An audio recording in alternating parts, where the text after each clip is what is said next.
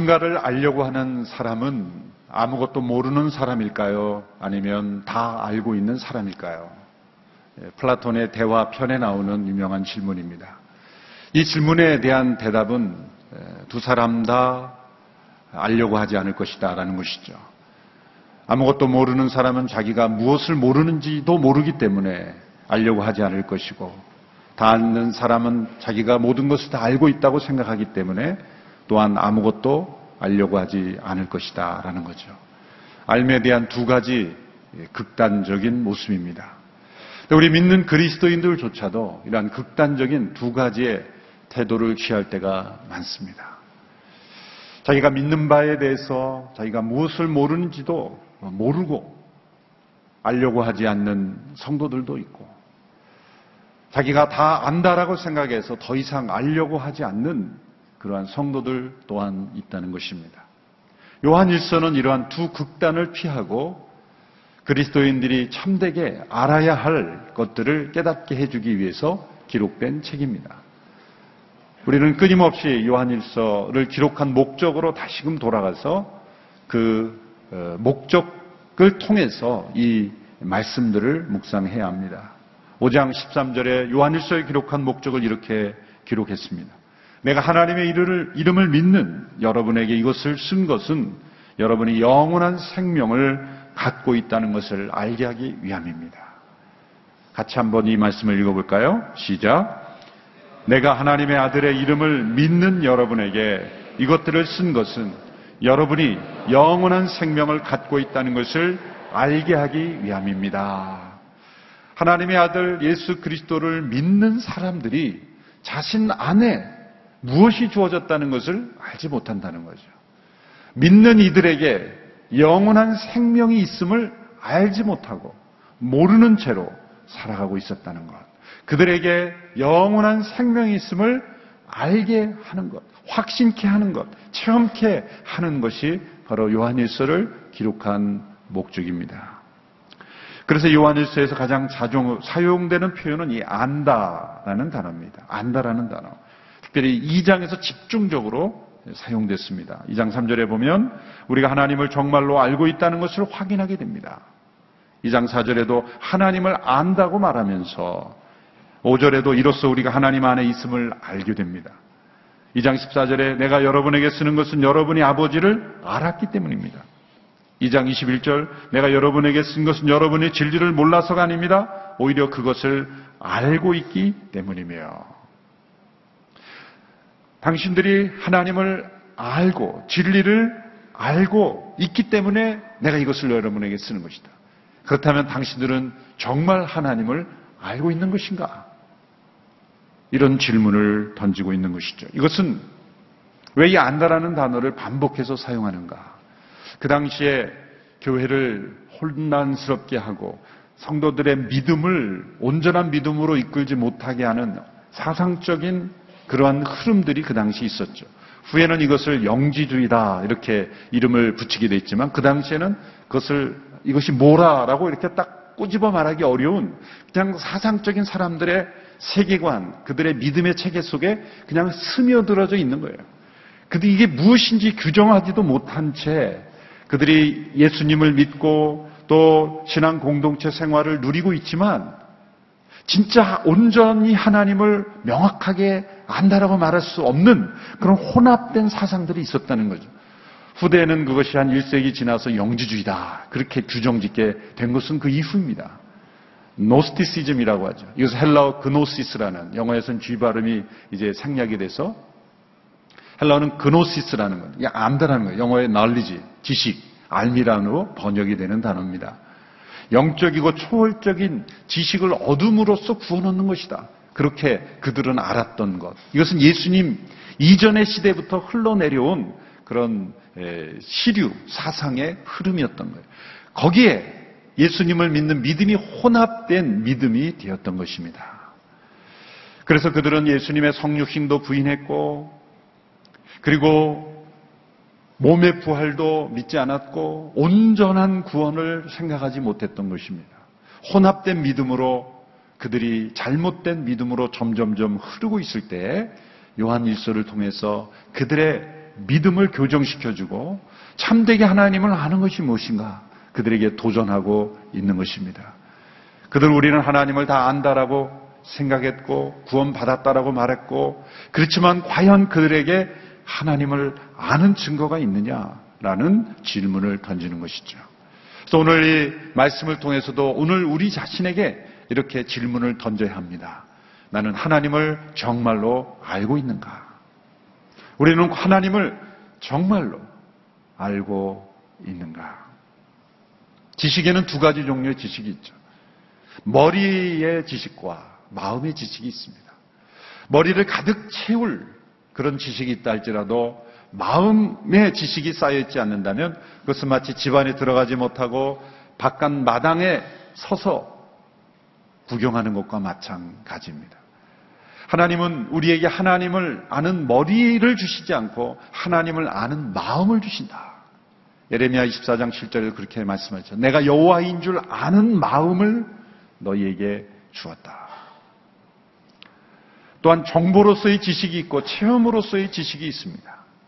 여러분 지도를 보고 전 세계 어느 지도든 어느 도시든 우리가 알 수가 있죠. 아, 어느 위치에 있다라는 것 책을 통해서 정보를 통해 하는 지식이 있고 내 두 발로 그 땅을 걸으며 체험하여 아는 지식이 전혀 다른 것입니다.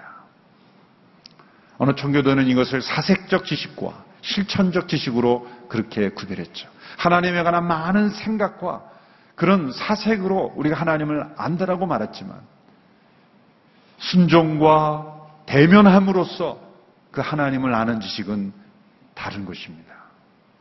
사도 바울은 이것을 이렇게 표현했죠. 경건의 모양이 있는 지식과 경건의 능력이 있는 지식. 경건의 모양은 있으나 경건의 능력은 없다. 모양으로서의 지식이 있고 능력으로서의 지식이 있는 것이다. 하나님에 관하여 아는 지식과 하나님 그분을 체험한 지식이 다른 것입니다.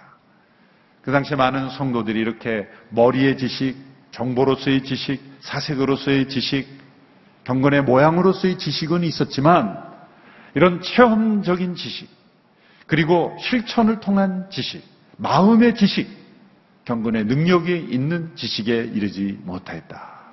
라는 것을 다시 한번 깨닫게 하면서 그들에게 하나님을 알게 해 주기를 원하고 있는 것입니다.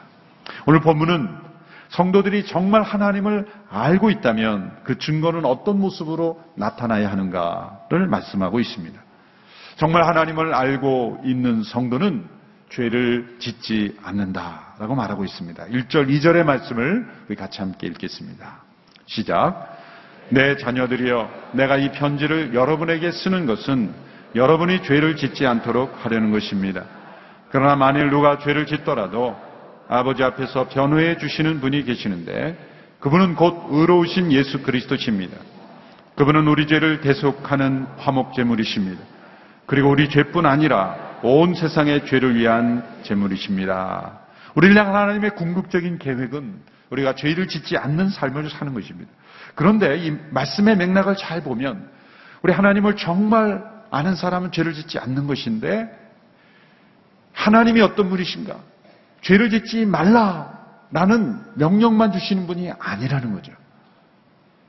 하나님은 죄를 짓지 말라는 율법만 주시고 우리가 언제 죄를 짓나 지켜보시다가 죄를 짓는 순간 우리를 처벌하시면서 잘 걸렸다라고 통쾌하게 여기면서 우리를 형벌을 주기를 기뻐하시는 하나님이 아니시다. 도리어 하나님은 어떤 분이신가? 우리가 죄를 지을 수밖에 없는 짓고 있는 연약한 존재인 것을 아시고 우리가 죄를 짓지 않을 수 있도록 우리에게 은혜를 베풀어 주시고 우리를 격려해 주시고 응원해 주시고 회복시켜 주시는 하나님이시다. 이것을 너희들이 알고 있느냐? 라고 접근하고 있는 거예요. 그래서 1절에 보면 죄를 짓지 않도록 하려는 것입니다. 그리고 그러나 만일 누가 죄를 짓더라도 이렇게 연이어 나오는 것을 보면 성도일지라도 죄를 지을 것이다. 오히려 죄 짓는 것을 전제로 해서 설명하고 있죠. 죄를 짓는 것을 당연하게 생각하는 게 아니라 죄를 지을 수밖에 없는 연약함이 있다는 것을 아시고 어떻게 죄를 짓지 않도록 나아가도록 하시는가를 우리에게 설명해 주고 있는 것입니다. 하나님은 죄를 짓지 말라라는 율법의 명령만 주시는 분이 아닙니다. 우리가 죄를 짓지 않을 수 있도록 우리를 이끌어 주시는 하나님이신 것을 너희들이 아느냐? 그 은혜의 하나님을 너희가 체험했느냐? 그렇게 우리에게 권면해 주고 있는 것입니다. 그 방법은 무엇입니까?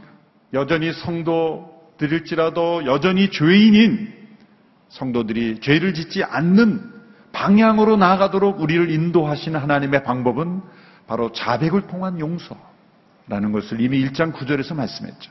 다시 한번 1장 9절의 말씀을 우리 함께 읽어보도록 하겠습니다. 시작. 만일 우리가 우리의 죄를 자백하면 하나님은 신실하고 의로우신 분이시므로 우리 죄를 용서하시고 모든 불의에서 우리를 깨끗하게 해 주실 것입니다. 정말 하나님을 아는 성도는 빛이신 하나님 앞에서 자신의 어둠을 인정하고 자백합니다. 그 자백을 하나님은 받으시고 그리고 그 아들 예수 그리스도의 십자가의 피로 그 희생을 근거로 그를 용서하신다는 거예요. 이 값없이 주는 용서가 궁극적으로는 죄를 짓지 않도록 인도하신다는 거예요. 과연 이 값없는 용서가 죄를 짓지 않도록 하는데 효과가 있을까요? 어떤 경우는 무서운 채찍으로 형벌을 가해야 죄를 짓지 않을 수 있지 않을까 생각할지 모릅니다. 유명한 문학 작품 레미 레자블, 레미 레자블에 있는 그런 장발, 장발장이 발음이 잘 안 되네요. 잠이 잘 안 깨서. 장발장이 어떻게 변화가 됐습니까? 그것은 값없이 주는 용서 아니었습니까? 저는 며칠 전에 미국 사우스캐롤라이나의 그 찰스턴이라는 지역에서 흑인 교회에 들어가서 21살의 백인 청년이 그 교회를 다니던 청년이었다 그러죠. 성경 부모 모임 중에 총기를 난사해서 9명을 죽였습니다. 인종 차별 때문이죠. 인종 전쟁을 일으키고 싶었다는 거예요. 어제 뉴스에서 지나가는 가운데 그 보석 심리를 하는데 그 법정에서 참 그런 전통이 있다는 것도 놀라운데 그 가해자를 화면으로 보여주고 피해자 가족들이 그 가해자에게 한마디씩 하는 그, 그런 과정이 있더라고요. 그 가해자가 화면에 나타났을 때 피해자 가족들이 한마디씩 합니다. 그런데 놀라운 것은 가족들이 한 말은 이런 말들이었죠. 찢어질도록 아프지만 당신을 용서합니다. 당신에게 하나님의 자비가 함께 하시기를 바랍니다. 떨리는 음성으로 가족들은 모두가 용서를 그에게 전했습니다. 그가 회개하지도 않았어요. 돌이킬 마음도 없어요. 눈이 좀 흐트러지는 모습이 보인 것 같았지만 여전히 그는 자기가 옳다고 믿고 있을 겁니다. 그러나 회개하지도 않고 용서를 구하지도 않는 그 가해자를 바라보면서 용서를 전하는 그들은 정말 하나님을 아는 하나님의 백성들이라고 믿습니다. 저는 그 영혼이 언젠가는 그 용서 때문에 변화될 것이라고 믿습니다. 십자가상의 한 강도가 변화되었죠. 복음서의 흐름을 보면 그는 분명 예수님을 함께 모욕했던 자였습니다. 그런데 십자가상에서 달렸을 때 어느 한순간에 그가 예수님께 이렇게 말하죠. 당신의 나라 임할 때 나를 기억하소서. 변화가 됐어요. 함께 모욕했던 그가 어느 한순간에 변화되었을까? 그 사이에 어떤 일이 있었습니까? 예수님은 이렇게 기도했습니다. 십자가상에서 달리신 예수님이 처음으로 그 입에서 나온 기도는 가상치련의 첫 번째는 용서입니다. 아버지여 저들의 죄를 용서하소서. 저들은 자기 하는 일을 알지 못합니다. 그런데 그 기도가 단 한 번만 한 것이 아니라 사실은 계속해서 진행되어 온 기도입니다. 시제를 보면. 십자가에 못 박힐 때도 그 십자가를 끌고 갈 때도 못 박혀 있을 때도 예수님은 용서를 기도했습니다. 그 기도를 바로 옆에서 들었던 그 십자가상의 한 강도가 도대체 이분은 어떤 분이기에 자신을 못 박는 일을 용서하고 있는가. 그 용서의 기도를 들을 때 그 영혼이 변화되고 그가 주님 계신 낙원에 거할 수 있는 그런 축복을 누리게 되었다는 것이죠. 십자가에 값없이 주시는 용서가 사람을 진짜 변화시킨다는 거죠. 그런데 하나님의 용서는 눈 감아 주시는 용서가 아닙니다. 그냥 죄를 덮어버리는 용서가 아닙니다. 그 용서는 그 대가를 확실하게 지불한 공의로운 용서이십니다. 신실하시고 의로신 분, 죄를 용서하시고 우리를 깨끗하게 하시는 예수 그리스도, 그분이 바로 십자가상에 우리 죄를 다 담당하신 용서라는 거예요. 그래서 만일 누가 죄를 범할지라도 변호하시는 대언자가 있으니 곧 의로우신 예수 그리스도시다. 예수님 우리를 위해 변호하시는 거예요. 제가 이들의 죄악을 다 담당하였기에 이들을 용서해 주시는 것이 합당합니다. 라고 하나님 앞에 변호하시는 것입니다. 그래서 이 말씀을 주신 맥락을 잘 보면 하나님 의 아들을 믿는 이들이 죄를 짓지 않게 되는 그 과정이 어떻게 되는 것인가? 바로 변호사이신 예수 그리스도 그분을 통해서 죄를 짓지 않게 되는 방향으로 변화된다는 거죠. 하나님 우리에게 이렇게 격려하시는 거예요. 너희들은 때로 죄를 지을 것이다.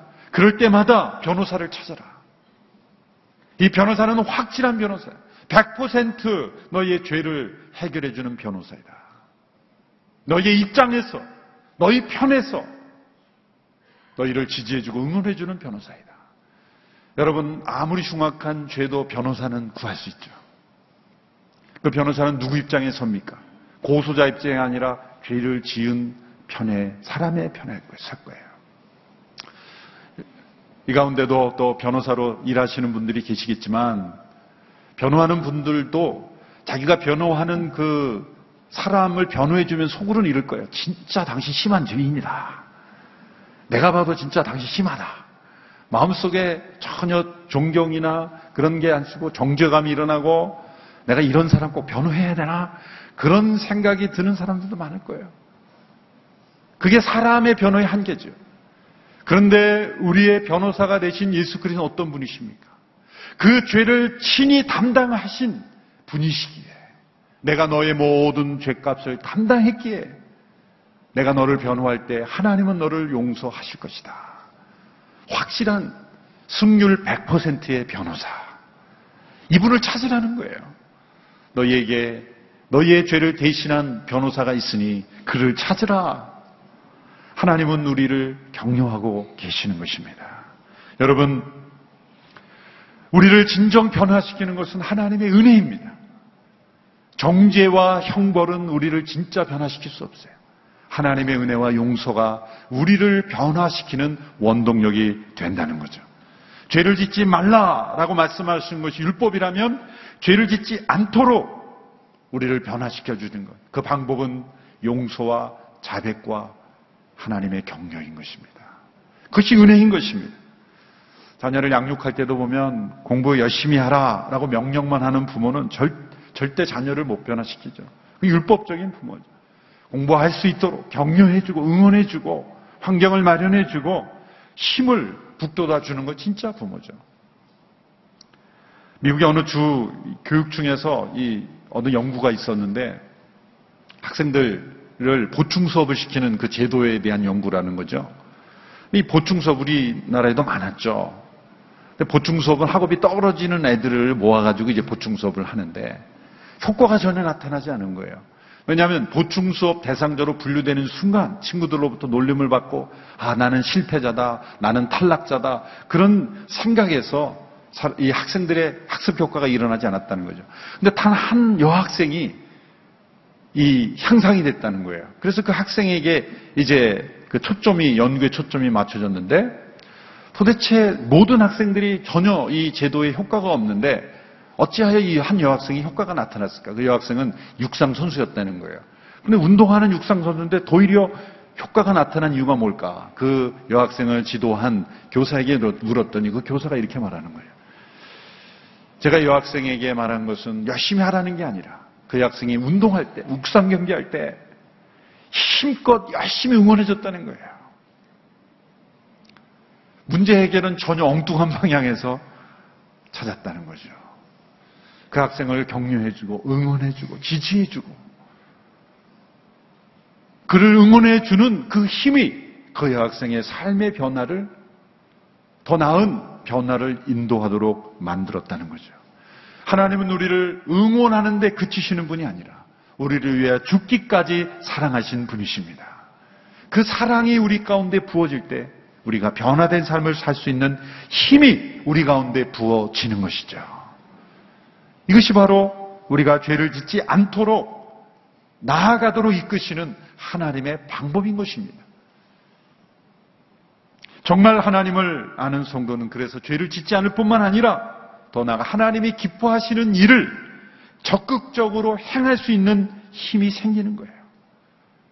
그저 하나님을 잘못하면 책망만 하고 징복만 하는 그런 분으로 알면 우리는 점점 보호하게 되고 겉으로만 행하는 척 하게 됩니다.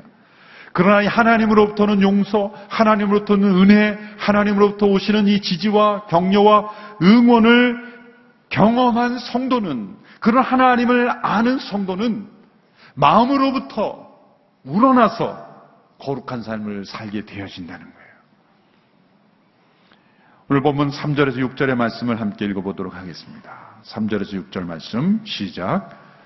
우리가 하나님의 계명을 지키면 이것으로 우리가 하나님을 정말로 알고 있다는 것을 확인하게 됩니다. 하나님을 안다고 말하면서 하나님의 계명을 지키지 않는 사람은 거짓말장애이며 진리가 그 사람 안에 있지 않습니다. 그러나 누구든지 하나님의 말씀을 지키면 하나님의 사랑이 참으로 그 사람 안에서 완전히 이루어집니다. 이로써 우리가 하나님 안에 있음을 알게 됩니다. 누구든지 하나님 안에 살아간다면 그리스도께서 행한 것인 것 같이 자신도 그렇게 행해야 합니다. 이 몇 구절의 말씀의 핵심은 무엇입니까? 정말 하나님을 아는 사람은 하나님의 계명을 지키는데 그것은 1, 2절에 주어진 은혜의 결과요 열매인 것입니다. 자백을 통한 하나님의 용서, 하나님의 격려, 하나님의 응원, 우리 곁에 계시는 변호사, 대언자, 의롭고 신실하시며 늘 우리 편에 서서 우리를 격려하시고 우리의 용서를 만들어 주시는 그분을 체험할 때 우리는 마음으로부터 하나님의 계명을 지키게 되는 것이다. 지켜야 한다, 지켜야 한다라는 율법의 차원을 이해하지 마시고 지킬 수 있게 되는 차원에서 정말 하나님을 안다면 우리를 예수 그리스도를 통해 우리를 용서하신 그 하나님을 정말 안다면 우리는 마음으로부터 그 하나님의 계명을 기뻐하며 지킬 수 있게 될 것이다. 이로써 우리가 하나님 안에 있음을 알게 된다는 거예요. 그러므로 진정 우리가 하나님을 아느냐의 여부는 이러한 시금석이죠. 하나님의 말씀을 지키는 것을 나는 기뻐하고 있는가? 그럴 힘이 내 안에 있는가? 그런 하나님의 은혜를 경험했는가? 그런 하나님의 응원과 격려를 나는 날마다 누리고 있는가? 라는 거죠. 행해야 된다는 의무를 넘어서서 그것이 기쁨으로 내 안에 역사되고 있는가? 그것이 바로 내가 정말 하나님을 알고 있는가를 평가하는 중요한 테스트라는 거죠. 그 가져한 중요한 증거는 무엇입니까? 사랑입니다. 사랑. 오늘 보면 9절에서 11절의 말씀을 우리 같이 읽겠습니다. 시작. 누구든지 빛 가운데 있다고 하면서 자기 형제를 미워하는 사람은 아직 어둠 속에 있는 것입니다. 자기 형제를 사랑하는 사람은 빛 가운데 거하고 그 사람 안에는 그를 넘어뜨릴 장애물이 없습니다. 그러나 자기 형제를 미워하는 사람은 어둠 가운데 있고 어둠 가운데 행하며 자기가 어디로 가는지 알지 못합니다. 어둠이 그의 눈을 가렸기 때문입니다. 빛 가운데 있다는 표현은 하나님을 안다, 하나님 안에 있다는 표현과 같은 의미입니다. 왜냐하면 하나님이 빛이시기 때문이죠. 정말 하나님을 아는 사람이 되었다면 예전에는 도저히 불가능했던 것이 이제는 가능해집니다. 그것이 무엇입니까? 미움이 아니라 사랑으로 변화된다는 거예요. 미움은 본능입니다. 그러나 사랑은 하나님으로부터 오는 선물입니다. 우리의 본능에서는 사랑이 먼저 흘러나옵니까? 아니면 미움이 먼저 흘러나옵니까? 우리가 하나님의 생명 가운데 하나님을 알고 하나님 안에 거하지 않으면 우리의 본성에서는 미움이 흘러나오게 되어 있어요. 그런데 그 미움은 우리의 눈을 가리고 우리를 넘어뜨리는 장애물이라는 거죠. 미움은 우리를 어둠 가운데 거하게 합니다. 어디로 가는지 모르게 합니다. 방향 감각을 잃어버리게 합니다. 저는 그 찰스턴의 흥인 교회에서 피해자 가족들이 그 가해자를 용서한다고 말하는 것은 어둠에서 빛으로 벗어나는 거예요. 그를 향한 증오와 미움이 가득했다면 그들은 장애물을 자신 앞에 놓는 거죠. 어쩌면 이 용서는 상대방 가해자를 위한 것이기보다는 자기 자신을 위한 거죠. 자기 자신이 어둠에서부터 빛으로 벗어나고 하나님 안에 거하기 위해서 벗어나는 것이 용서입니다. 그가 변화되고 변화되고 않는 것은 그의 문제입니다. 그러나 용서하는 것은 내가 하나님 안에 있음을 체험하는 하나님의 생명 가운데 거하는 너무나 중요한 하나님의 길인 것이죠. 이것은 옛적부터 주어진 계명이라 그랬습니다. 레위기 19장 18절에 내 이웃 사랑하기를 내 자신같이 하라. 예전부터 주신 말씀이 새로운 것은 아닙니다. 그러나 예전에는 도저히 불가능했지만 이제는 그리스도 안에서 가능해졌다는 면에서 새로운 계명인 것입니다. 이 세 계명은 사랑을 그리스도 안에서 하나님을 아는 결과여 열매로 설명합니다. 빛 가운데 거하는 증거로 설명하고 있습니다. 우리 안에 있는 미움은 의무감으로는 절대로 극복할 수 없습니다. 미움을 내려놓고 사랑할 수 있게 되는 그런 은혜의 힘, 하나님으로부터 오는 용서의 체험, 우리 곁에 계신 변호사의 끊임없는 역사하심, 그것을 통해 우리는 사랑할 수 있게 되게 되는 것입니다. 다시 한번 2장 5절의 말씀을 같이 읽어볼까요? 2장 5절의 말씀 시작. 그러나 누구든지 하나님의 말씀을 지키면 하나님의 사랑이 참으로 그 사람 안에서 온전히 이루어집니다. 이로써 우리가 하나님 안에 있음을 알게 됩니다. 이로써 우리가 하나님 안에 있음을 알게 됩니다. 내 마음에서 미움이 제거되고 사랑의 역사가 일어나고 있다면 나는 정말 하나님을 알고 하나님 안에 있다는 것을 알 수 있다는 거예요. 무엇으로 우리가 하나님을 안다라고 말할 수 있습니까? 무엇으로 우리가 하나님 안에 있다고 말할 수 있습니까? 그것은 내 안에 미움이 아니라 사랑의 역사가 끊임없이 일어나고 있다는 증거. 소극적으로는 죄를 멀리하고 죄를 짓지 않는 것이고 적극적으로는 미움이 아닌 사랑으로 점점 향하는 것. 이 두 가지 열매가 바로 내가 하나님을 정말 안다라고 말할 수 있는 증거라는 것입니다. 여러분 생명은 반드시 열매를 맺습니다. 그리스도 안에 있는 새 생명의 은혜는 우리로 하여금 죄를 짓지 않도록 새로운 능력을 가져다 줘. 또 누군가를 사랑할 수 있는 힘과 용기와 능력을 가져다 주는 것입니다. 은혜는 반드시 우리를 거룩한 삶으로 인도합니다. 우리 곁에 계신 변호사 예수 그리스도, 그분의 격려와 그분의 용서와 그분의 은혜는 우리로 하여금 날마다 거룩한 삶을 살도록 인도하실 것입니다. 그리스도께서 행하신 것처럼 그렇게 행하기를 날마다 사모하고 또 그렇게 변화되어가는 우리의 모습이 있을 때 정말 하나님을 아는 사람이다 라고 말할 수가 있을 것입니다. 이러한 변화와 이러한 은혜가 이러한 거룩한 삶이 우리의 삶 속에 날마다 나타날 수 있게 되기를 주님의 이름으로 축원합니다. 기도하겠습니다. 하나님 아버지 하나님을 안다 말하면서 하나님을 아는 증거가 여전히 부족한 저희들입니다. 다시 한번 예수 그리스도를 통해 우리에게 주시는 사제의 은총 앞에 나아갑니다. 우리를 거룩하게 하시는 은혜 앞에 나아갑니다. 우리를 붙잡아 주시옵시고 날마다 죄를 지을 때마다 우리 곁에 계신 변호사 되신 예수 그리스도 그분을 찾고 그분을 통해 은혜를 누리고 그분을 통해 새로운 힘과 생명의 능력을 공급받기를 원합니다.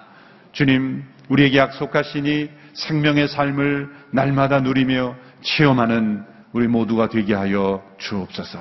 예수님의 이름으로 기도하옵나이다. 아멘.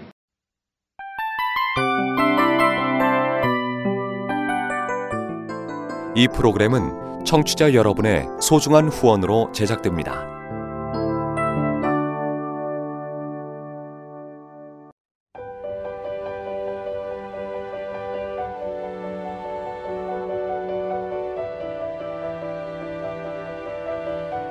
세상에는 수많은 교회들이 있지만 더 깊이 있는 말씀 강해를 찾기 위해 크기로만 교회를 선정하지 않습니다.